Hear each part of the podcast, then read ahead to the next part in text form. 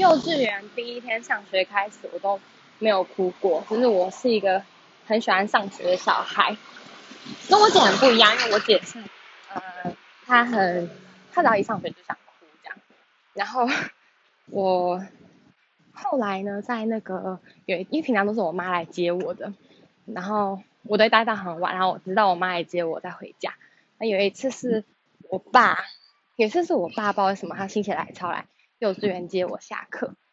结果我看到我爸，然后呃，因为不是妈妈，平常不是习惯的妈妈嘛，所以看到我爸的时候，我就